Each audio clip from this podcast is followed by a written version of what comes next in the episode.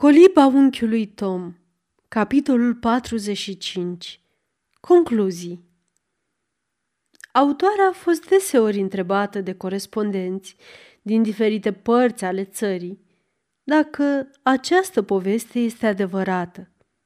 Aceste rânduri vor răspunde la toate întrebările. Diferite întâmplări care alcătuiesc această povestire sunt în cea mai mare parte autentice – autoarea sau unii prieteni de ei, fiind martori oculari ai multora dintre ele. Ea sau prietenii ei au observat caractere care au fost introduse aproape în întregime aici. Multe din dialoguri au fost auzite cuvânt cu cuvânt, fie de ea, fie că i s-au transmis. Descrierea Elizei, a înfățișării și caracterului ei – este un portret luat din viață. Credința, evlavia și cinstea incoruptibilă a unchiului Tom sunt trăsături pe care autoarea le-a constatat personal și adeseori. Unele din întâmplările tragice și romantice, cele mai zguduitoare, s-au petrecut de asemenea în realitate. Episodul mamei, care trece peste sloiurile de gheață ale râului Ohio, este un fapt bine cunoscut. Povestea bătrânei Pru este o întâmplare care s-a petrecut sub ochii fratelui autoare. Pe atunci, agent achizitor de mărfuri ale unei mari firme comerciale din New Orleans. Din același izvor, deține descrierea caracterului plantatorului Legree. Fratele ei scria următoarele despre vizita făcută la această plantație, cu prilejul cumpărării unor mărfuri. M-a făcut aproape să simt puterea pumnalului său, care era ca ciocanul unui fierar sau ca o gheoagă, povestindu-mi că i se bătătorise de câți negri doborâse. Când am părăsit plantația, am răsuflat ușurat și m-am simțit ca scăpat din văgăuna unui căpcăun. În țara noastră, se află nenumărați martori oculari care pot adeveri că soarta tragică a lui Tom a avut prea adesea echivalentul ei în realitate. Să nu uităm că în toate statele din Sud există un principiu juridic potrivit căruia nicio persoană de culoare n-are dreptul să depună mărturie într-un proces contra unui alb și este lesne de înțeles cât de des se pot produce conflicte fără martori albi între un alb, a cărui patimă îl face să-și uite chiar de propriile sale interese, și un sclav care are destulă bărbăție și demnitate pentru a-i ține piept. Într-adevăr, sclavul este fără apărare și viața lui atârnă de bunul plac al stăpânului. Fapte prea revoltătoare spre a fi privite ajung din când în când până la urechea publicului și felul în care ele sunt comentate este și mai revoltător decât faptele în sine. Se spune, se prea poate că asemenea cazuri să se întâmple din când în când, dar ele nu pot fi luate drept dovezi ale unui procedeu generalizat. Dacă legile noii Anglii ar fi astfel întocmite încât un meșter să-și poată schingiui din când în când ucenicii, până i-ar omorâ, fără a exista posibilitatea ca el să fie adus în fața justiției. Oare faptul acesta ar fi primit cu aceeași nepăsare? S-ar putea spune oare și atunci că aceste cazuri sunt rare și nu pot fi privite ca dovezi ale unui procedeu generalizat? Această nedreptate este inerentă sistemului ce tolerează sclavia, acesta neputând exista fără ea. Vânzarea publică și nerușinată a frumoaselor fete mulatre și carterone a ajuns de notorietate publică în urma incidentelor ce au avut loc după capturarea vasului Pearl. Extragem următoarele din cuvintele onorabilului Horace Mann, unul din avocații desemnați drept apărător din oficiu. În grupul de 76 de persoane care încercaseră în 1848 să evadeze din districtul Columbia pe Goeleta Pearl, pe ai cărei ofițeri i-am apărat în fața justiției, se aflau mai multe tinere, fete tinere și sănătoase, înzestrate cu o frumusețe pe care cunoscătorii o apreciază deosebit de mult. Una dintre acestea era și Elizabeth Russell. Ea căzuse de timpuriu în ghearele vânătorilor de sclavi și era condamnată să fie vândută la târgul din New Orleans. Inimile celor care au văzut-o au fost cuprinse de milă pentru soarta ei. S-au oferit 1800 de dolari spre a o elibera și unii au oferit aproape tot ce posedau. Dar monstruosul negustor de sclavi a rămas neînduplecat. Fata a fost expediată la New Orleans, dar la jumătatea drumului Dumnezeu s-a îndurat de ea și a eliberat-o prin moarte. În același grup se mai aflau încă două fete cu numele de Edmundson. Cu puțin înainte de a fi trimise la același târg, o soră mai mare s-a dus să implore pe canalia care le cumpărase ca de dragul lui Dumnezeu să-și cruțe victimele. Bestia a luat-o peste picior spunându-i că va avea rochii și mobile de toată frumusețea. Da, i-a răspuns ea, rochiile și mobilele ar fi poate bune pentru viața de pe pământ. Dar ce se va alege de ele în viața de apoi? Surorile Edmundson au fost trimise la New Orleans, dar au fost eliberate mai târziu cu un preț de răscumpărare enorm și aduse înapoi. Nu reiese oare limpede din aceasta că povestea Emeline și a lui Casey poate avea în realitate multe echivalente? Simțul dreptății obligă însă pe autoare, în aceeași măsură, să asigure că echitatea inimii și generozitatea atribuite lui Sinclair nu sunt însă nici ele fără echivalent în realitate, ceea ce reiese din următoarea întâmplare. Acum câțiva ani, un tânăr proprietar din sud se afla în Cincinnati cu sclavul său preferat, care fusese atașat persoane sale din copilărie.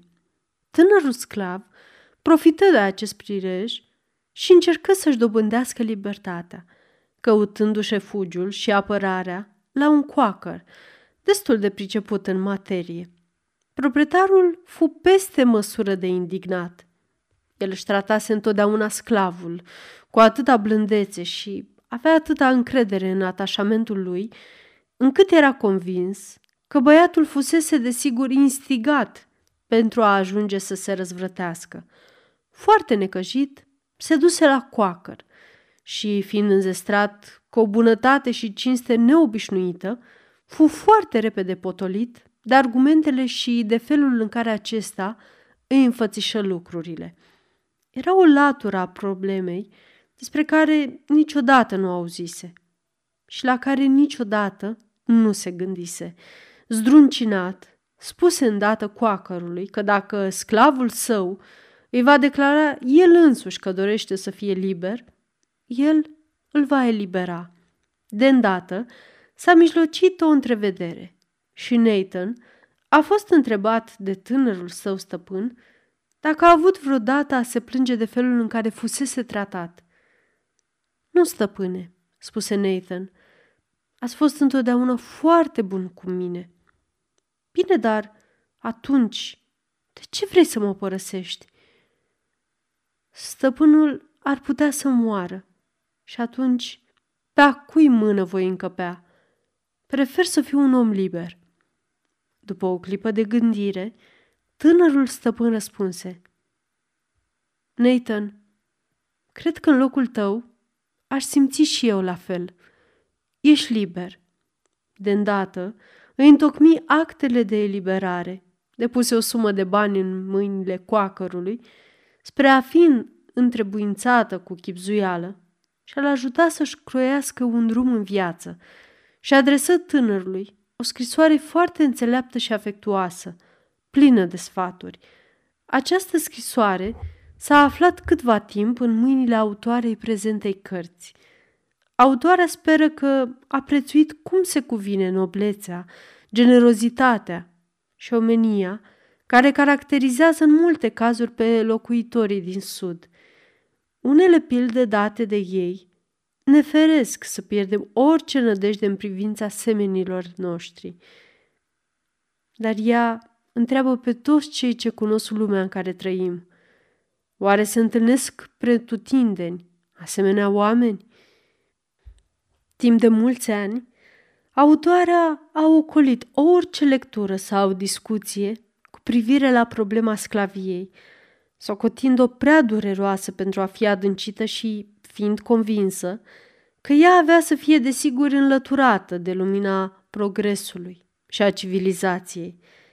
Dar după votarea decretului din 1850, când autoarea a aflat, spre profunda ei uimire și consternare, că un popor creștin și uman poate socoti drept o datorie obligatorie de bun cetățean predarea sclavilor fugiți și când a auzit chiar pe unii oameni buni, milostivi și respectabili, din statele libere din nord, pretinzând că aceasta ar fi o datorie creștină, firească, ea și-a spus că acești oameni și creștini nu își pot închipui ce înseamnă sclavia.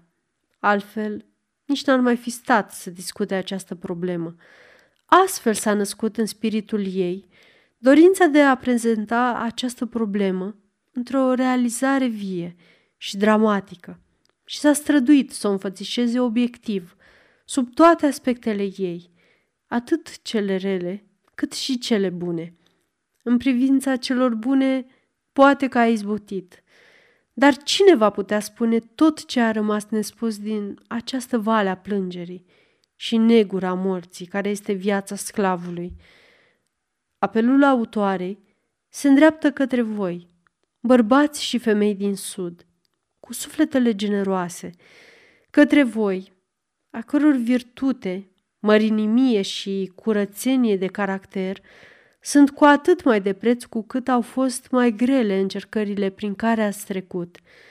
Oare n-ați simțit în adâncul sufletelor voastre și în fața conștiinței voastre că există metehne și nenorociri în acest blestemat sistem de sclavie, care depășesc în grozăvie tot ceea ce a fost dat sau ar putea fi dat în vileag?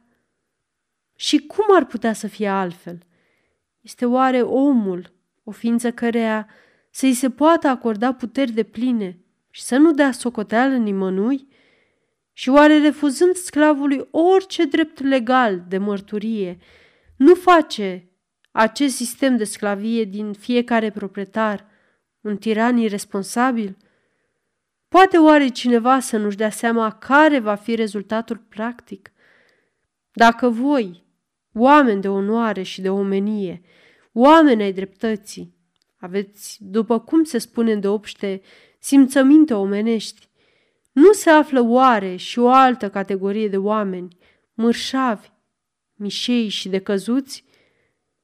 Și potrivit legilor sclavagiste, aceștia nu pot stăpâni tot atâția sclavi ca și cei mai buni și cinstiți?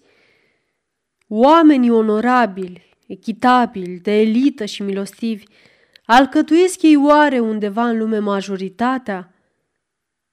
Comerțul cu sclavi este considerat astăzi de legile americane drept piraterie, dar un comerț cu sclavi atât de sistematic ca cel care a fost continuat pe coastele Africii nu este decât un fenomen complex și un rezultat inevitabil al sistemului de sclavie american – și pot fi descrise oare toate ororile și suferințele pricinuite de el?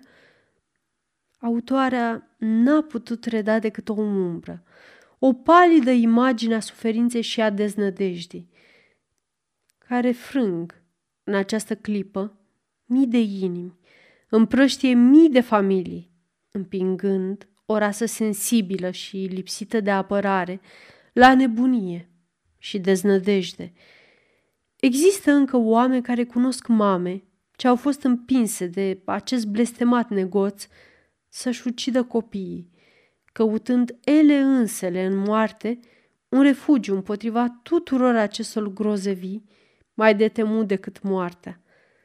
Nu poate fi scrisă, povestită sau concepută nicio tragedie care să egaleze înfricoșătoarea realitate a scenelor ce se petrec zilnic și în fiecare clipă, pe țărmurile noastre, la adăpostul legilor americane și a crucii lui Hristos. Și acum, bărbați și femei ale Americii, spuneți, este oare această grozăvie un lucru ce poate fi tratat cu ușurință, pentru care se pot găsi scuze sau care pot fi trecute sub tăcere? Fermieri din New Hampshire, din Vermont, din Connecticut, care citiți această carte iarna, penserat, la lumina focului, marinari încercați și generoși și proprietari de corăbii din Maine. Este aceasta o cauză pentru care să luptați și pe care să o susțineți? Bravi și generoși bărbați ai New Yorkului, fermieri ai bogatului și voiosului Ohio, și voi, cei din statele întinse, spuneți, este aceasta o cauză pe care să o susțineți și pentru care să luptați? Voi, mame ale Americii, voi care ați învățat, aplecate peste leagănul propriilor voștri copii, să iubiți și să simțiți alături de întreaga omenire, în numele dragostei sfinte pe care o purtați copilului vostru, în numele bucuriei ce vă dă copilăria lor, minunată și nevinovată, în numele răbdării și afecțiunii cu care îi îndrumați anii de creștere, în numele grijilor pentru educația lui, în numele rugăciunilor ce înălțați pentru fericirea veșnică a sufletului lui. Vă cojur, fie vă milă de mama care, având și ea tot aceste simțăminte, nu are niciun drept legal să o crotească, să îndrume sau să crească pe copilul sufletului ei. În numele ceasurilor de veghe, la căpătuiul copilului vostru bolnav, în numele ochilor în agonie, pe care niciodată nu-i veți putea uita, în numele ultimelor strigăte care au sfâșiat inima voastră, când nu mai puteați nici ajuta, nici salva, în numele deznădejdii leagănului pustiu și a odăiței amuțite. Vă conjur, îndurați-vă de mamele cărora mereu li se smul copiii de către comerțul de sclave american. Ah, spuneți, mame ale Americii, este aceasta o cauză care trebuie apărată, înțeleasă sau trecută sub tăcere? Veți spune că locuitorii din statele libere n-au nimic a face cu această chestiune și nici nu pot face nimica? Bine ar fi să fie așa. Dar nu este adevărat. Locuitorii din statele libere au apărat, înconjurat și au participat la această crimă, fiind mai vinovați decât cei din Sud, deoarece nu au scuza educației și a obiceiurilor. Dacă mamele din statele libere ar fi simțit toate așa cum ar fi trebuit, fiii statelor libere n-ar fi ajuns proverbiali, cunoscuți ca cei mai cruzi proprietari de sclavi. Fiii statelor libere n-ar fi consimțit la extinderea sclaviei pe teritoriul nostru național. Fiii statelor libere n-ar fi negociat, așa cum o fac, suflete și trupuri de oameni ca un echivalent al banului în afacerile lor mercantile. Există un mare număr de sclavi care după un timp sunt revânduți de către comercianții orașelor din nord. Atunci, de ce oare trebuie să cadă vina sau întreaga rușine a sclaviei numai asupra sudului? Bărbații din nord, mamele din nord, creștinii din nord au ceva mai mult de făcut decât să acuze pe fraților din sud. Ei trebuie să caute răul printre ei.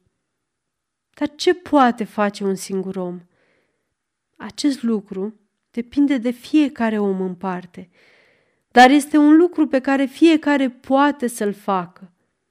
Să aibă grijă, să gândească așa cum trebuie.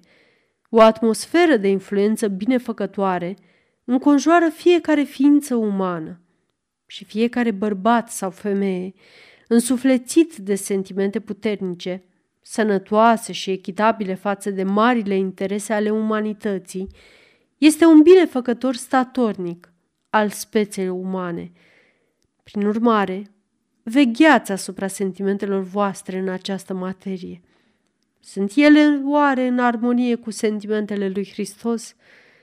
Sau sunt ele deformate și pervertite de sofismele o rânduire acestei lumi? Bărbați creștini și femei creștine din nord, mai mult încă, mai aveți o putere. Puteți să vă rugați. Credeți în rugăciune sau a devenit aceasta o tradiție apostolică nelămurită? Voi vă rugați pentru păgânii din afară.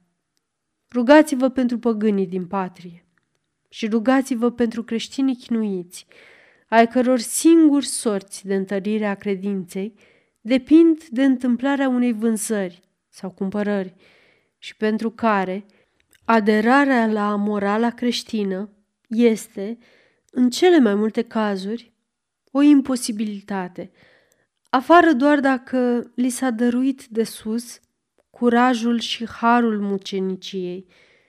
Dar chiar mai mult, la hotarele statelor noastre libere, bat ca la o ușă primitoare familii întregi, nenorocite, împrăștiate, zdrobite, bărbați și femei scăpați ca printr-o miraculoasă providență de urgia sclaviei, cu cunoștințe rudimentare și în multe cazuri cu o morală infirmă, datorită un sistem care confundă și amestecă fiecare principiu al creștinismului și al moralei.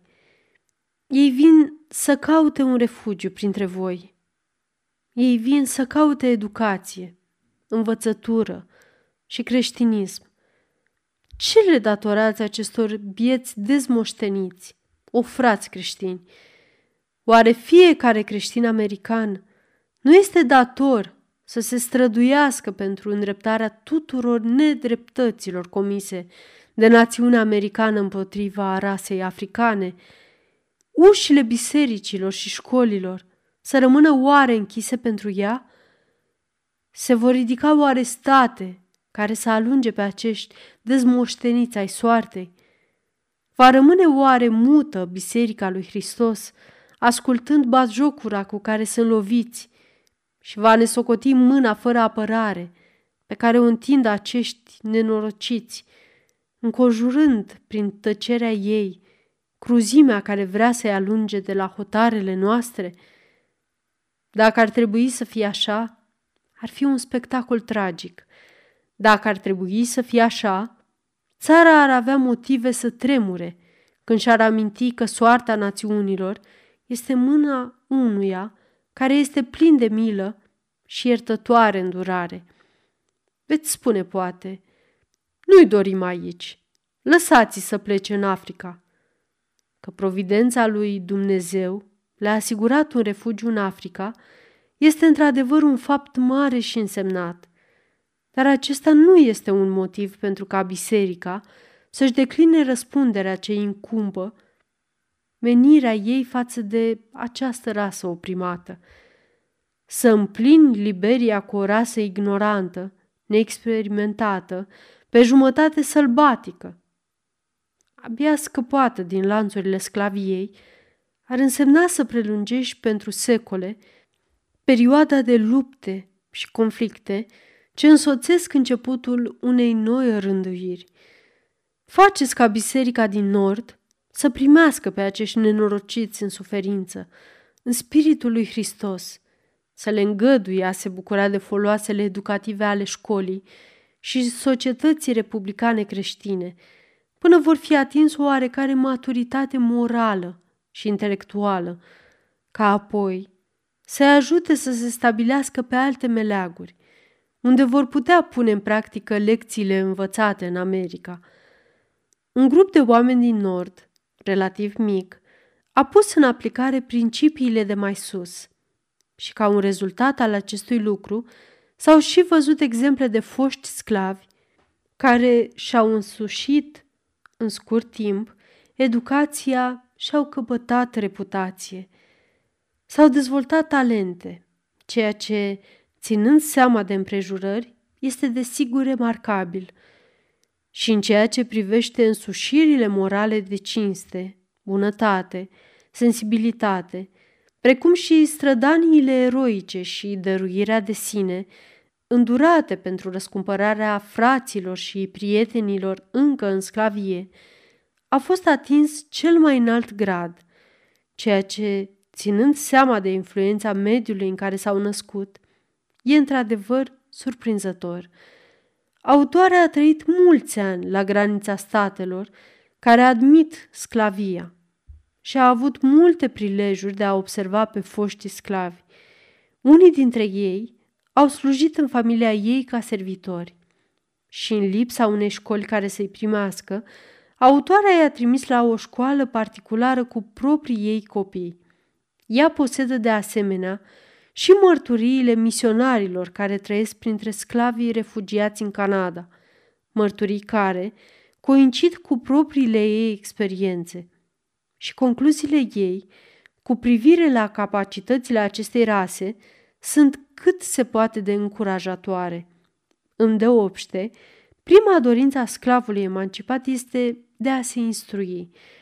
Nu există nimic ce n-ar fi gata să dea sau să facă pentru a avea copiii instruiți. Și după cum autoarea a observat ea însăși, sau după cum a aflat din mărturiile profesorilor, ei sunt deosebit de inteligenți și vioi la învățătură. Rezultatele școlilor, întemeiate pentru ei de către binefăcătorii din Cincinnati, confirmă în întregire această constatare. Cu autorizația profesorului C.A. Stowe de la seminarul din Lane, Ohio, autoarea comunică următorul raport privind câțiva sclavi emancipați, stabiliți acum la Cincinnati, date comunicate pentru a se arăta capacitatea acestei rase, chiar și în cazurile când sclavii nu se bucură de o încurajare și o asistență deosebită. Sunt date numai inițialele acestora. Cu toții locuiesc în Cincinnati. B. Tâmplar, stabilit de 20 de ani în oraș, posedă 10.000 de dolari câștigați în întregime de el. Baptist. C. Negru curat, răpit din Africa, vândut la New Orleans, liber de 15 ani, răscumpărat cu 600 de dolari, fermier, proprietar a mai multor ferme în Indiana, presbiteran, valoarea averii 15-20 de mii de dolari câștigați de el. Chei, negru curat, agent imobiliar, avere 30 de mii de dolari, vârsta circa 40 de ani, liber de șase ani, a plătit 1800 de dolari pentru familia ei, membru al Bisericii Baptiste. A primit o donație de la stăpânul său, pe care a administrat-o bine și a sporit-o. G. Negru curat, negustor de cărbuni, vârsta circa 30 de ani, avere 18.000 de dolari, a plătit de două ori pentru el, fiind excrocat odată cu 1600 de dolari. A realizat toți banii prin propriile sale strădanii. O parte din acești bani au fost câștigați când era încă sclav, plătind stăpânului său chirie pentru timpul său de lucru și făcând între timp afaceri pe cont propriu, un caracter integru. Vii trei sferturi negru, bărbier și chelner din Kentucky, liber de 19 ani, a plătit pentru el și familia sa peste 3.000 de dolari. Avere 20.000 de dolari câștigați în întregime de el, diacon într-o biserică baptistă. G.D. Trei sferturi negru, Zugrav, din Kentucky, liber de 9 ani, a plătit 15.000 de dolari pentru el și pentru familie. A murit de curând, în vârstă de 60 de ani. Valoarea averii, 6.000 de dolari. Profesorul Stowe spune, pe toți aceștia, afară de G, i-am cunoscut personal, timp de câțiva ani și raportul meu conține date culese chiar de mine. Autoarea își aduce bine aminte de o negresă bătrână, spălătoreasă în familia tatălui ei. Fica acestei femei s-a căsătorit cu un sclav. Era o tânără extraordinară, deosebit de harnică și capabilă și, prin priceperea și economiile ei, cât și prin devotamentul ei, a izbutit să strângă 900 de dolari pentru eliberarea soțului – sumă pe care a plătit-o stăpânului pe măsură ce o strângea. Îi mai lipsea 100 de dolari din preț când soțul a murit. Nimeni n-a putut lua un ban înapoi din această sumă. Acestea sunt doar câteva pilde din mulțimea celor ce pot fi aduse pentru a dovedi dăruirea de sine, energia, răbdarea și cinstea de care sclavii au putut da dovadă după ce au fost liberați. Să ne fie îngăduit să amintim că acești oameni au izbutit, plini de curaj, să-și cucerească o bună stare materială și o poziție socială de mare preț pentru ei, în ciuda tuturor împrejurărilor potrivnice și dușmăniilor. Potrivit legilor din Ohio, omul de culoare nu are dreptul să voteze. Și până acum câțiva ani, nu îi se recunoștea nici măcar dreptul de a fi martor într-un proces cu un alb. În toate țările din Statele Unite vedem oameni care, abia desprinși din lanțurile sclaviei, s-au ridicat printr-o extraordinară voință de a se autoeduca, pe care nu putem să o admirăm îndeajuns, la poziții foarte respectabile în societate – Exemple bine cunoscute sunt pastorul Paddington și editorii Douglas și Wood. Dacă această rasă persecutată a realizat atâta, în ciuda tuturor descurajărilor și dușmăniilor, cu atât mai mult ar putea realiza dacă biserica creștină s-ar putea față de ea în spiritul Mântuitorului. În clipa de față, omenirea trăiește o epocă în care națiunile trec printr-o serie de zguduiri și zvârcoliri. O influență puternică, venită nu se știe de unde, zguduie și zdruncenă omenirea ca un cutremur de pământ. America este oare în siguranță?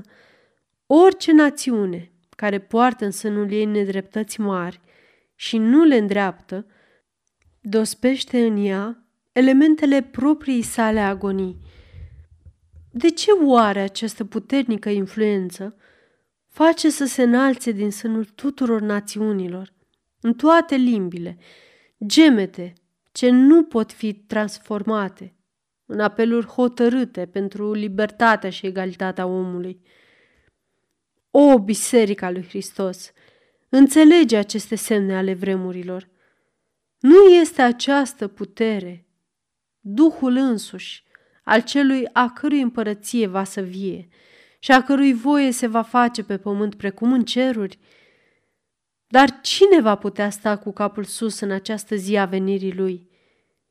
Căci acea zi va frige ca un cuptor și el se va arăta un judecător necruțător față de cel ce asuprește pe cei ce muncesc, furându-le din plata ce li se cuvine, precum și pe străin de dreptul său și el va zdrobi pe asupritor. Nu sunt aceste cuvinte de amenințare pentru o națiune care zguduie în sânul ei o nedreptate atât de mare?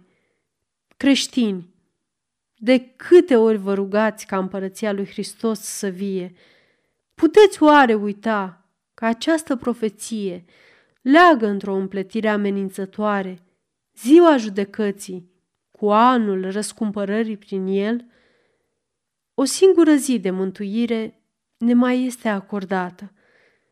Atât nordul, cât și sudul au păcătuit față de Dumnezeu și de biserica creștină și au dedat o grea socoteală. Unirea statelor americane nu poate fi mântuită printr-o cârdășie care să acopere nedreptatea și cruzimea, acumulând un capital comun de păcate, ci prin pocăință, dreptate și îndurare, fiindcă, pe cât este de neînfrântă legea eternă, potrivit căreia piatra de moară se scufundă în apă, cu atât mai neiertătoare este legea potrivit căreia nedreptatea și cruzimea bat asupra neamurilor urgia lui Dumnezeu cel atotputernic. Sfârșit. Aceasta este o înregistrare Cărțiaudio.eu. Pentru mai multe informații sau dacă dorești să te oferi voluntar, vizitează www.cărțiaudio.eu. Toate înregistrările Cărțiaudio.eu sunt din domeniu public.